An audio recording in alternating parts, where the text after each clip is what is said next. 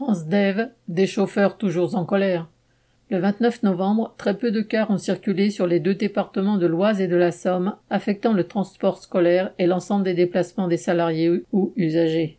Depuis le mois de septembre, les salariés de Transdev dans l'Oise, la Somme et le Soissonnais se mobilisent sur la question des salaires et des conditions de travail. Les salaires sont bloqués comme pour beaucoup de salariés. Les chauffeurs sont en contrat précaire à temps partiel parfois.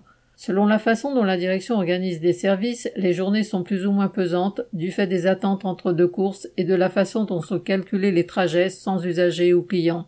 Les chauffeurs ne veulent pas avoir à forcer sur l'accélérateur pour tenir les temps, ce qui est un comble dans une société censée respecter le code de la route. Transdev a déjà plusieurs fois changé d'actionnaire majoritaire. Actuellement, la Caisse des dépôts, une institution financière publique, détient plus de la moitié des actions. Mais que les patrons soient publics ou privés, leur objectif est le même, rentabiliser, même s'il s'agit de services publics. Après un premier arrêt de leur mobilisation, les chauffeurs pensaient être parvenus à un accord avec la direction. Mais n'ayant pas obtenu ce qu'ils voulaient, ils poursuivent le mouvement par des journées de grève. Le préavis déposé par les syndicats court jusqu'au 31 décembre. Si des usagers risquent d'être de nouveau bloqués, l'attitude de la direction en sera responsable. Inès Rabat.